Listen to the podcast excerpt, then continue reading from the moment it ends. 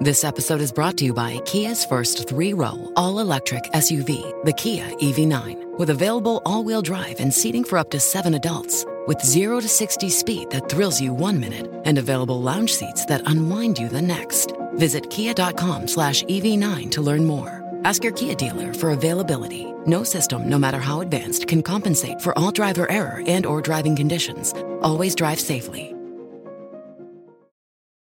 Before I get started, I have a message. This year marks the 25th anniversary of Slate. And for a limited time only, we're offering our annual Slate Plus membership at $25 off. As a member, you'll get no ads on any of our podcasts, unlimited reading on the Slate site, and member exclusive episodes and segments.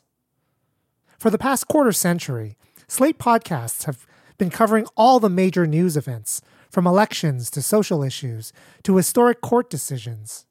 And it's the only network that has a narrative philosophy show on its roster us. If we've become a part of your listening routines, we ask that you support our work by joining Slate Plus. Sign up for Slate Plus at slate.com slash hi-phi plus. That's H-I-P-H-I plus.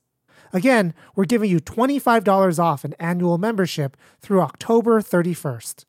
So sign up now at slate.com slash hi-phi plus. Hi-Phi Nation from Slate. If you ask David Lewis's friends about his creative process, how he actually developed his views and put them down in print, they all tell a similar story. He didn't drive when he was in Australia. Frank Jackson, Australia National University. So often I would pick him up, sometimes from the airport. Back in those days, the drive took nearly an hour. Alan Hájek, also Australia National University. In other words, it was roughly the, the length of time it took to give a paper. I'd be driving, focusing on the traffic, and David might say, Let me try something out on you. There'd be a little pause. And then he began, We know a lot. I know what food penguins eat. I know that phones used to ring, but nowadays squeal when someone calls up. And away he went. A whole series of paragraphs would emerge from his mouth, which would be the next major publication. And it just came out like that. Basically, gave a very early version of elusive knowledge. He recites the entire essay. Pretty well. Car, yeah. Yes, it was like he was taking dictation from God. You know, it just came out perfectly formed. First time, roughly when we arrived at Melbourne University, the, he came to the end of the paper. And I said, That sounds good to me, David. I think you better publish that. But a similar thing happened in our house. There was a conference coming up. He was having our place for dinner. He hadn't written the paper. So I hopped over in the corner, in the edge of the dining room, lots of noise going on, the children around. You know. My wife and I were cooking, and he had that very distinctive black pen he used to write with. He sat down, wrote the whole paper out, and the whole paper was in the mind or in the brain beforehand, just a matter of getting it down on paper. They say that experience is the best teacher. Here he is, dictating a paper from his mind in 1981. If you have a new experience, smell the skunk or taste the Vegemite, you come to know what it's like, whatever that means. But that isn't the only thing that happens. You also gain abilities. You can recognize the experience if you have it again. You can remember having it. You can imagine having it. And you can also imagine having related experiences that you never did have. Tasting Vegemite ice cream, for instance. On our third episode of The Man of Many Worlds, we're featuring David Lewis's most famous view that our universe is just one among an infinite number of other possible universes. He called the view modal realism, and with the help of a few Australian and one American colleague, it had the effect of reviving questions in philosophy long thought to be unanswerable. The year was 1968. He was starting out as a professor at UCLA. Two things happened that year that would set his trajectory for the remainder of his career. One friendship and one rivalry formed. Together they would turn David Lewis into the man of many worlds.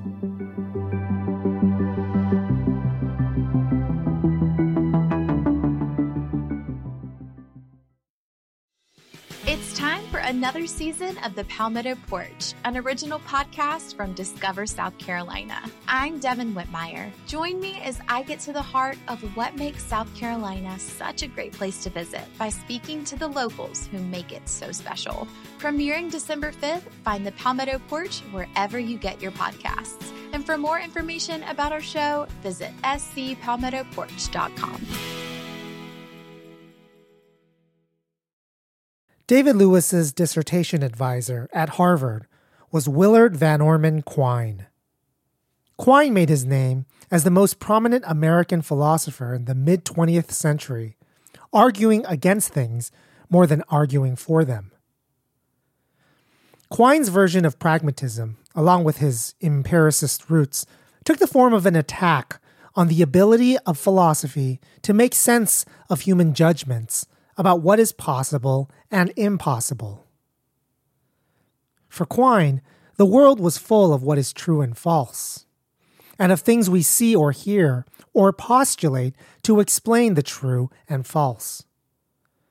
What's possible and impossible, thought Quine, wasn't something objectively true out there in this universe or in any other. Sometimes Quine wrote as though possibilities were just defective notions, worth abandoning in any serious thinking. At best, he would say that they were features of someone's psychology. If someone thought time travel was impossible, Quine thought what this told you was that you were in the presence of a hard headed person. Someone who isn't ever going to accept that there's time travel, no matter the evidence they came across. Someone who thought time travel was possible was open minded about it. Whether time travel was possible or impossible was not a question you could answer by inspecting or thinking of facts about the universe. They were psychological facts about how open or dogmatic a person was about their beliefs. Psychologizing philosophy was something central to Quine and the American pragmatist tradition he was a part of. It would be a picture David Lewis would eventually overturn. Hello, I'm John Bigelow. I'm an emeritus professor at Monash University, and I knew David Lewis, knew him well. I myself have worked in metaphysics primarily, more or less the same areas that David Lewis worked in. John Bigelow traces the skepticism about metaphysics in Western analytic philosophy back to the Enlightenment, notably David Hume and Immanuel Kant, two figures that continue to shape philosophy in the West. Their skepticism came from very different places. Kant argued that we can't decide the big issues we care about. The big issues are God, freedom, and immortality. And none of these can be decided by reason. So, therefore, we should take a leap of faith because we can't prove it either to be true or false. Trying to put a full stop to arguing rationally about the big metaphysical issues that we care about. From Kant right through under logical positivism, all the metaphysical questions were supposed to be nonsense. The positivists were the Vienna Circle logical positivists, heavily influenced by and impressed with David Hume's empiricism and the burgeoning sciences of the early 20th century. Albert Einstein's general relativity, thermodynamics, and quantum mechanics. Science is so successful that comparatively, philosophical questions look to them more like bullshit was the death of metaphysics. So we were supposed to stop thinking about metaphysical questions and either do sensible empirical science or be an artist or something like that. Into that history comes Quine, who, amongst other things, saw possibilities as another one of these metaphysical concepts like the self or free will. Quine was still part of that wake of positivism. Uh, David Lewis had a respect for common sense that made him think that modality's got to be okay. Common sense judgments like, you could have gone to the store, but instead you stayed home, and that's why I'm mad at you. Modalities are claims about what you could have done and what things would have been like if you did them. We make them all the time. Respecting common sense for David Lewis meant respecting everyday talk and thinking as reasonable, sometimes true, and not to be deemed defective because there's no science of the possible yet. Whereas Quine was willing to think of ordinary common sense beliefs as second grade discourse. You can talk that way just in the supermarket, but um, uh, if you really want to limn reality, you just basically talk pure mathematics and high level physics is all you need. Whereas David thought that that just can't be right in order to be a, a, conscious agent at all, you have to sometimes survey the things you could do. That's a modal claim, possibilities. And what the likely consequences would be of each of those things that you could do. And in the end, you only do one of them. So a lot of that reasoning was concerning things which are non actual.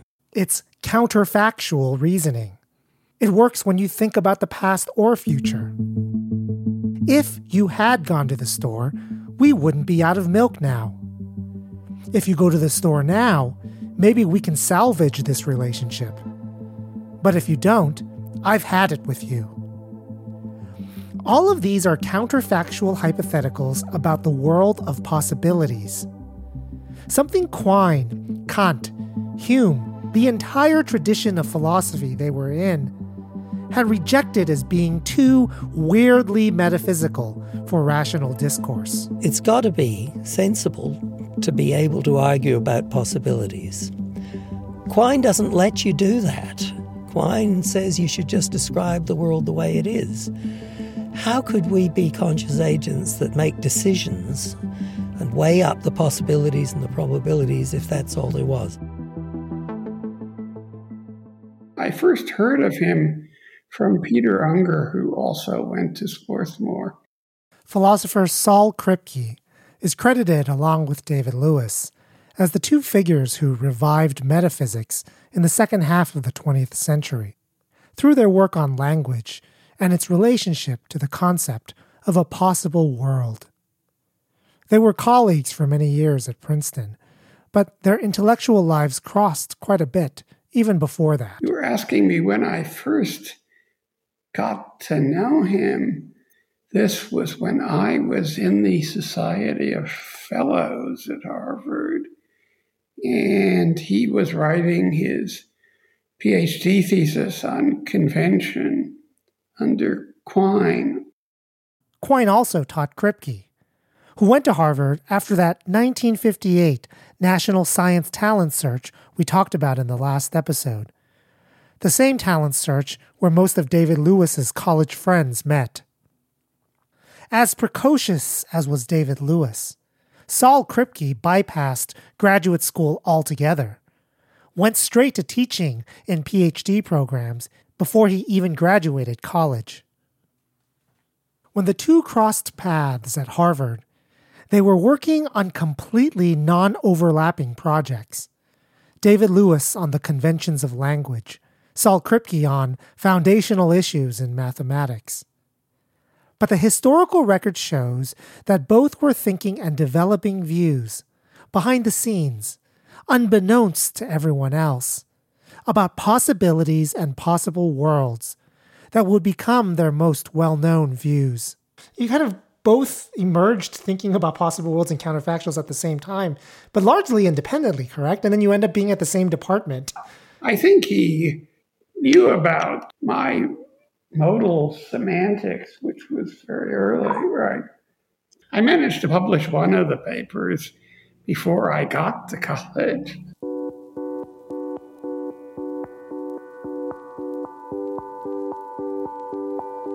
There was a breakthrough idea that Kripke published before he got to college. An idea he kept working on despite repeated attempts to redirect him at Harvard. It's about what possibilities are.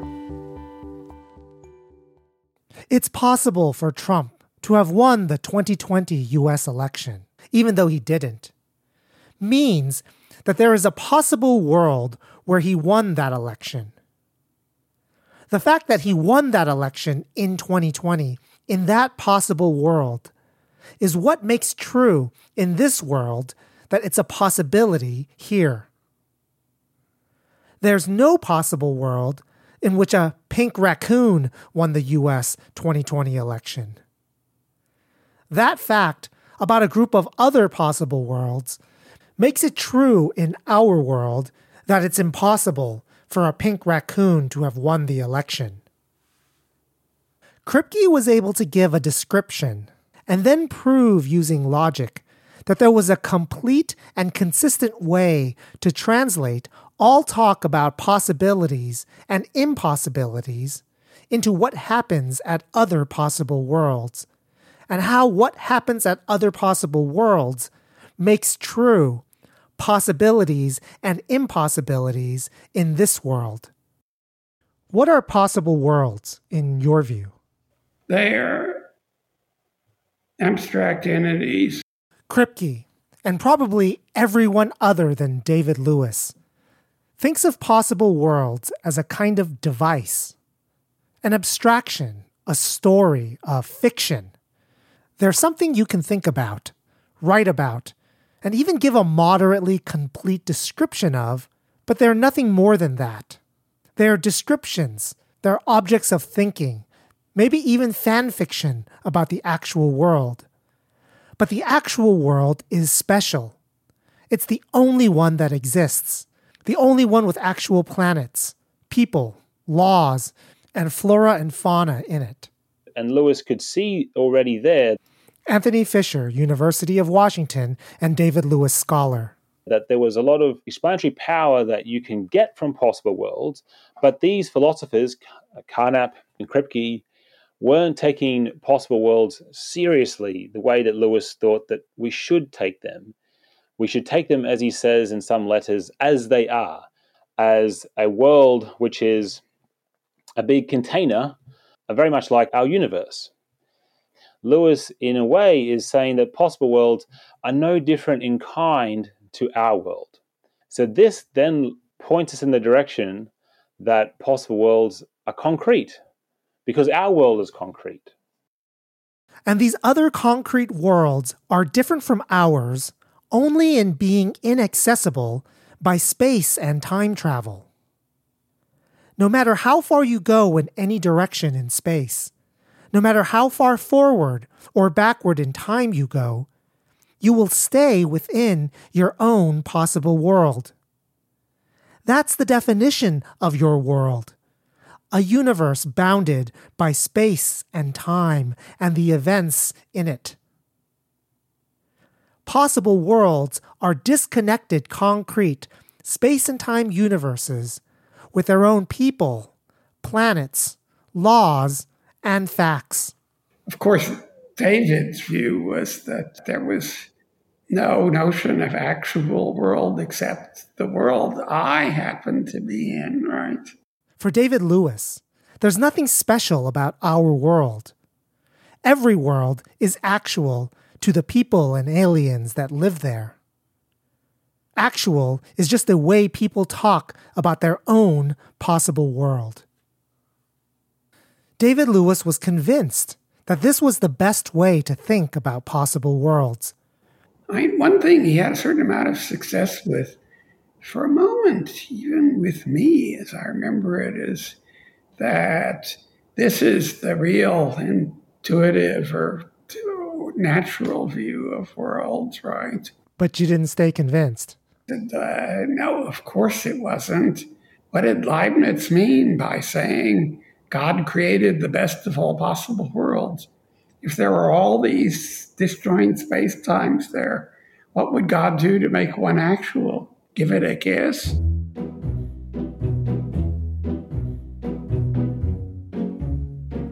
It was 1968. David Lewis published a paper called Counterpart Theory and Quantified Modal Logic. His first paper that took seriously the metaphysical implications of the reality of alternate possible worlds. Kripke immediately wrote Lewis a letter containing eight objections to Lewis's view. On the view that Kripke likes, going back to Leibniz, God only thinks about the other possible worlds. He could create a world in which I don't exist, or one where I teach at Swarthmore rather than Vassar. Those possible worlds are objects in the mind of God. Only in the act of creation does God make one of those worlds concrete and actual. But for David Lewis, all of those possible worlds exist concretely and must do so for there to be any possibilities at all. Counterpart theory was Lewis's attempt to defend one metaphysical implication of his view. I'm here teaching at Vassar College. I could have been teaching at Swarthmore. In fact, I came close to accepting a job there many years ago. That means for Kripke that there's a story you can tell, a film that you can make, a thought that you can have involving me teaching at Swarthmore. But for Lewis, it means there is a world, a concrete alternative universe in which I am teaching at Swarthmore. But given that I teach at Vassar, I'm not also somewhere else teaching at Swarthmore. That's a contradiction.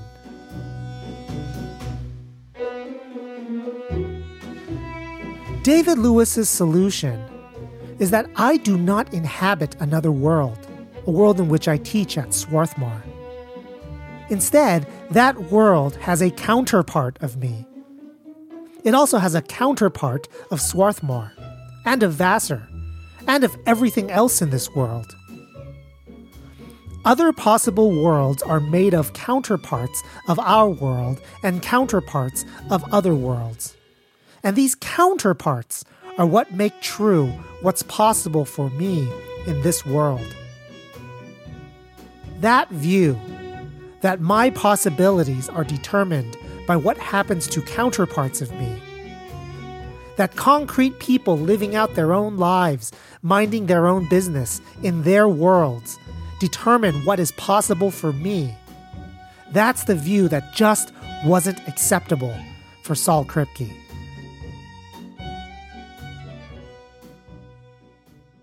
This idea of counterpart theory and destroying possible worlds, all this seemed to me to be so counterintuitive that I never was gripped by it. It was metaphysical theorizing that went off the rails. Once David got into something, he uh, would not let go of it. But David Lewis had his reasons.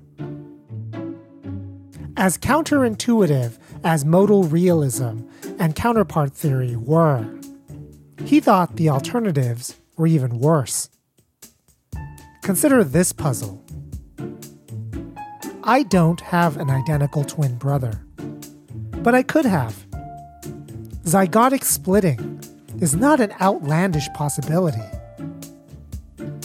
On everyone's view, that means there is a possible world in which I have an identical twin brother. In fact, there are a lot of these worlds, infinitely many. But which of the identical twins in any of these worlds is me? This is called the problem of trans-world identity. What if one of the brothers went on to teach at Vassar, but another went on to teach at Swarthmore? But that's the guy who ended up producing a Slate podcast, Hi Phi Nation. Am I the Vassar professor twin without the podcast, or the Swarthmore professor with the podcast? counterpart theory does a much better job of answering this question. Neither is you, because you don't exist in other possible worlds. There are two twin brothers.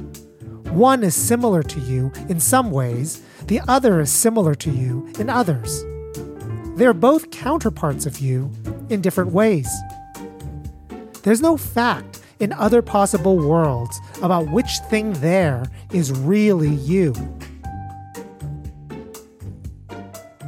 The alternative view, where possible worlds are just the story, which twin brother is really me, is whichever one I decide is me.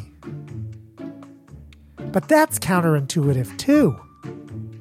If identity is just a matter of decision, then why can't twins in real life just decide to be the other one? I don't mean just call themselves by the other name.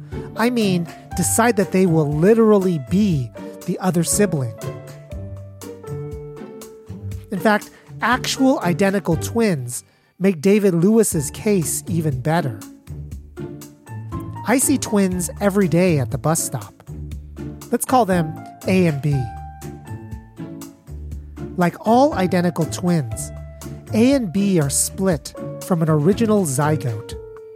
It's a real nearby possibility that their zygote never split. That's an even closer possibility than my zygote splitting into two. But in the possible world where it never split, and it develops into only one person, is that person A or is that person B? There's no answer. You can't just decide that it's A, which makes B non existent in that world. And you can't decide that it's B and do the same to A. Counterpart theory says that there's no answer, and no decision will give you an answer. This person is a counterpart of A and a counterpart of B, and not the same as either of them. David Lewis thinks there's no identity of people across different possible worlds. There's only similarities between us and people in other worlds. The more similar, the more we're counterparts. When Lewis argues for modal realism, he doesn't say, I know with certainty that, that this view must be true. It's not like that at all. The claim is this theory might be true, and this theory is most likely to be true when we compare it to the other theories that are on the table. Anthony Fisher is talking about the distinctive way that David Lewis argued for his metaphysical views. It was quite a departure from how philosophers historically did so. When someone complained that it was wildly counterintuitive to think that there are many other worlds just like ours, he'd listen to them and then issue a mark against his theory minus one. But then he would raise a puzzle for his competitors and make a mark for his theory, plus one, and a minus one for his competitors. Quine doesn't think anything is possible or impossible. Minus one for him. Counterpart theory solves the problem of trans world identity. Plus one for Lewis. No argument was decisive no picture captured everything. All you had was competing pictures with their pluses and their minuses. And once all the pictures were on the table, the best view, the one with the most pluses and fewest minuses, is the one we should believe.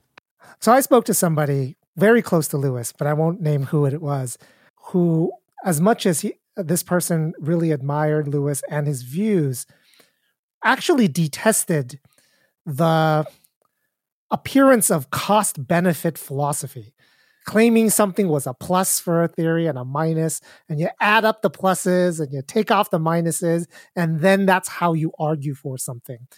Actually, that played a big role in philosophy. People suddenly argued in that way Lewis sort of gave license to people to argue in that way.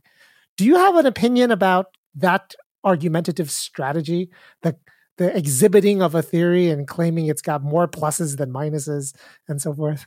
Yes, I think it is a good approach to metaphysical theorizing, and that's because I think it's a good approach to philosophical theorizing in general, and it's also a good approach to theorizing anyway, like for all uh, domains. When we look at what scientists are doing, I think that they're also engaging in this cost benefit analysis. I think it's got a humbling effect because you are realizing that no theory is perfect. You are identifying costs not just in your opponent's theory, but in your theory. And you can also be charitable to your opponent because you can look at the benefits of their theory as well as sort of bigging up your own theory. We may, in the end, arrive at a table of you know adding up the pluses and the minuses and so on, where we get all the theories have a negative number. And then the question is which theory has the negative number closest to zero? That I think represents the humility in his theorizing too. We are going to find lots of costs. There's no theory is going to be uh, trouble free. And we should never say things like, my theory is the only theory that can explain this phenomena, and therefore it must be true. Lewis did not think like that. He did not argue like that. He thought that his theory was the best compared to others. But sure enough, some other theory down the road might be trouble free, have the benefits of his theory, but not the costs. So he was open to that. So I think that the cost benefit analysis, that way of theorizing, is also very productive for intellectual activity and for philosophical progress.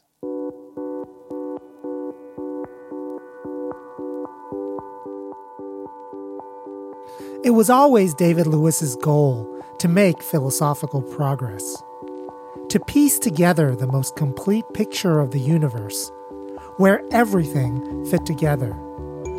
He thought he found that picture in modal realism. He thought other pieces fell into place once you accept it. And when we come back, we look at those other pieces of the puzzle. Hi Phi Nation will return after these messages.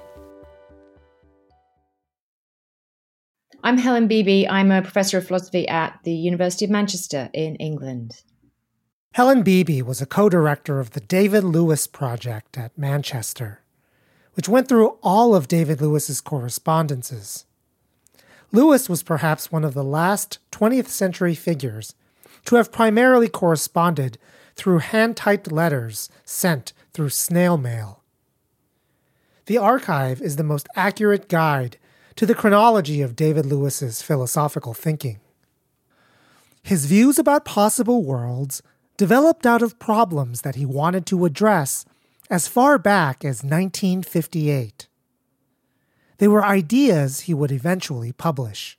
He wrote one of the most important papers on causation in the 20th century, uh, which is his 1973 paper, which is called Causation. It was the concept of causation that pushed David Lewis to try and piece together a comprehensive picture of the universe. Causation had become a beguiling concept ever since philosopher David Hume convinced everyone in the 1700s that we never actually see it. The only thing we ever see, the only thing we ever sense, is a correlation two things happening one after another.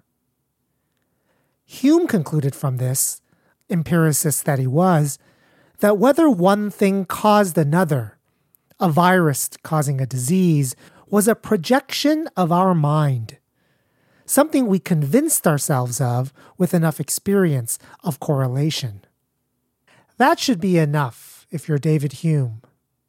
Some things are projections of the human mind useful for us to believe, and things we can't help but believe. But whether there was any underlying reality to causes was not something for us to ever know. But ever the early metaphysician, David Lewis wanted to know what causation really was. What underlying reality makes one thing cause another. It's something he thought he figured out. As early as freshman year in college. My second paper in my first philosophy course defended the counterfactual analysis of causation. I've been at it off and on ever since. David Lewis from 1999. The counterfactual analysis of causation is that A causes B means that if A hadn't happened, neither would B. And if A were to happen, so would B.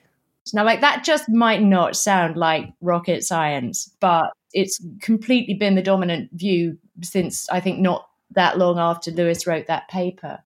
Smoking causes cancer means the same thing that if the smoking never happened, neither does the cancer. And if the smoking had happened, you would find cancer. Hume himself flirted with the counterfactual analysis of causation, enough to state it, but not enough to defend it. Hume liked the idea because he didn't like the alternative, which was that causes are secret powers in nature hidden to human perception. Viruses cause disease on the secret powers view would mean that viruses have a power within them that necessitates the disease, makes the disease impossible to avoid given the right conditions. Hume rejected that human beings could ever perceive or sense in the world necessities and impossibilities and good empiricist that he was, we can't ever know the existence of things beyond our ability to sense them. The counterfactual theory of causation doesn't identify causation with secret powers. But Hume and later empiricists, including Quine, probably recognize that you run into another problem. Where in the world do you look to sense what would have happened to a smoker if he never smoked. You can't perceive something that hasn't happened. Counterfactual hypotheticals are exactly that statements about things that haven't happened. He first had the idea for counterfactual analysis of causation when he was 16 or 17. He kind of had some views about how counterfactuals might work in that paper but he didn't have it all straight. Like that's a big job trying to figure out how counterfactuals work. And that was a thing that nobody really knew how to do in the late 1950s. He figured out a theory of counterfactuals in the late 1960s. And I think like once he got that piece of the puzzle in place, it's like, right, now I can sort out causation because that is my theory of causation. David Lewis's modal realism came with a theory of counterfactual hypotheticals. Statements like, thousands more people would have died if there weren't any lockdowns. On David Lewis's view, this statement means that in every possible world, a lot like this one, where there were no COVID lockdowns, thousands more people would have died. What makes a counterfactual true is what the concrete facts are in the concrete worlds that are very similar to our world. If you want to figure that out, you do what you do to try to figure out any concrete fact about a concrete world that you don't know yet. What would happen if you grabbed a cast iron skillet with your bare hands after it's been in a 400 degree oven for an hour? You never actually grab it, but you know through simulation, through past experience, through assumptions you make, just what the world would be like if you did do it. Since causation is just the counterfactual, causes were not about secret hidden powers in our world. They too were about concrete facts in other concrete worlds. David Lewis liked the way all of his views connected. They hanged together in a comprehensive way.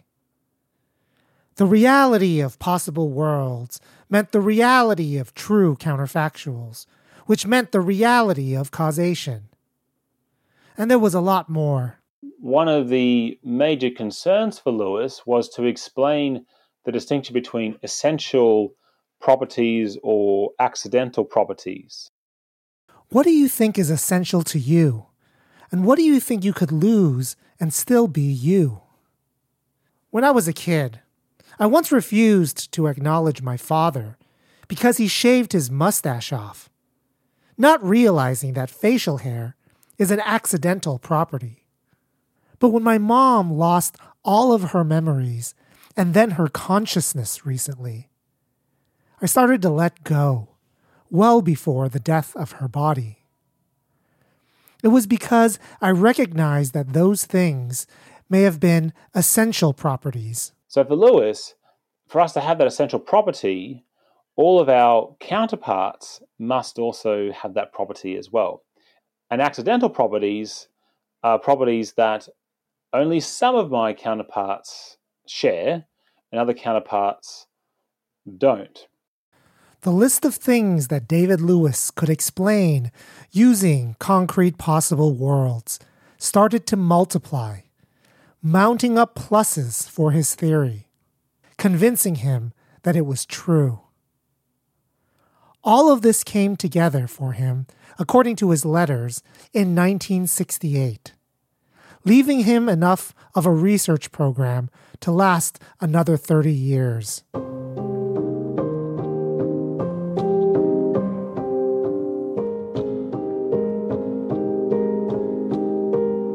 Was a lot of philosophy.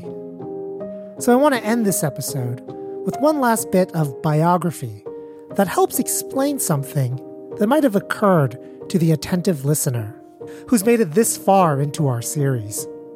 Why are there so many Australian accents talking about David Lewis, a major American figure in American philosophy of the 20th century? It has a lot to do with arguably, David Lewis's best professional friend. Could you tell me a little bit about David Armstrong? Well, Armstrong, uh, most people think, is the, the greatest philosopher that Australia has ever produced. Peter Anstey is professor of philosophy at the University of Sydney and literary executor to the estate of David Armstrong. He was an enormously influential figure in the late 20th century. He was a fair bit older than David Lewis. When did he and David Lewis meet? When did the relationship begin? 1968. That's the first letter. For, it's actually from Steffi Lewis to David Armstrong. It's a postcard. The correspondence started and really continued until Lewis's death. David Lewis and David Armstrong formed a relationship that Lewis and Quine never could. Neither rejected philosophical questions for being too metaphysical. Even though the two saw each other every year, their typewritten correspondence was enormous 690 pages, PDF files. A lot of the ballast to the friendship really was built around enjoying doing philosophy together. Some people like sailing together. The two Davids like philosophizing together. David Lewis's views over the years would be developed in letters to David Armstrong.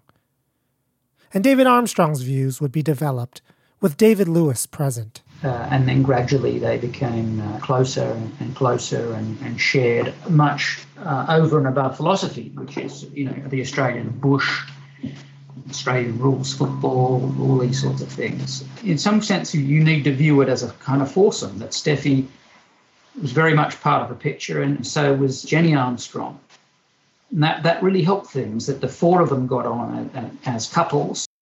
This led to David and Steffi Lewis visiting and working out of Australia and also New Zealand every year during the northern summers it would lead to him publishing many of his papers in his preferred journal, the Australasian Journal of Philosophy, a journal that continues to publish extensively in what you might call Lewisian metaphysics.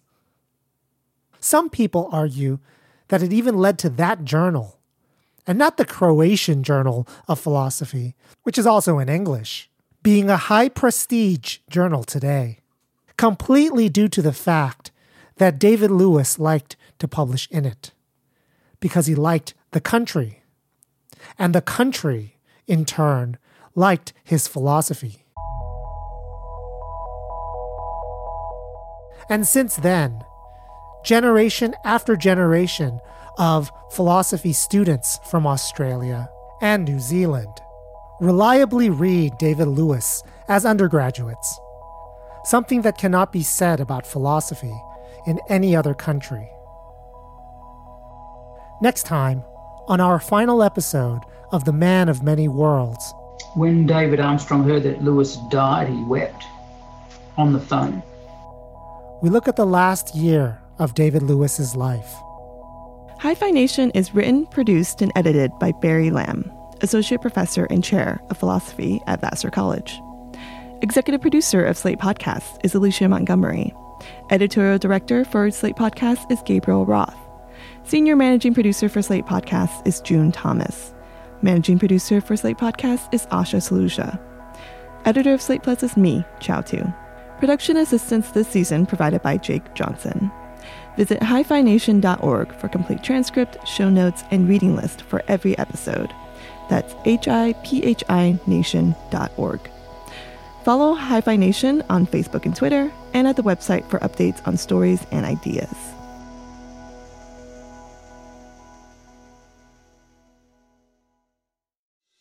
It's time another season of the Palmetto Porch, an original podcast from Discover South Carolina. I'm Devin Whitmire. Join me as I get to the heart of what makes South Carolina such a great place to visit by speaking to the locals who make it so special.